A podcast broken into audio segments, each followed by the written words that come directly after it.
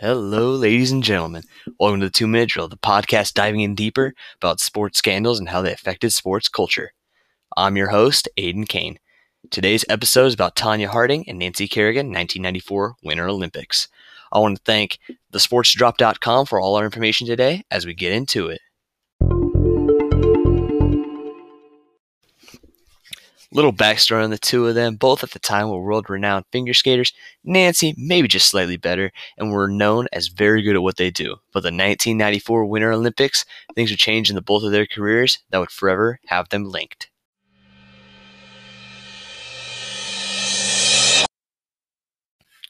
It was said that a hitman accident would cause Nancy to have serious damage on her landing knee before the competition.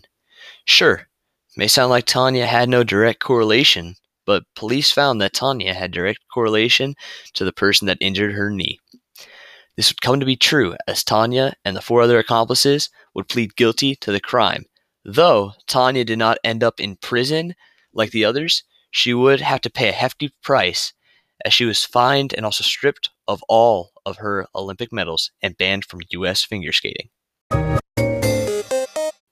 All right, now time for the think about it question. Do you believe Tonya Harding should have been stripped of all of her medals?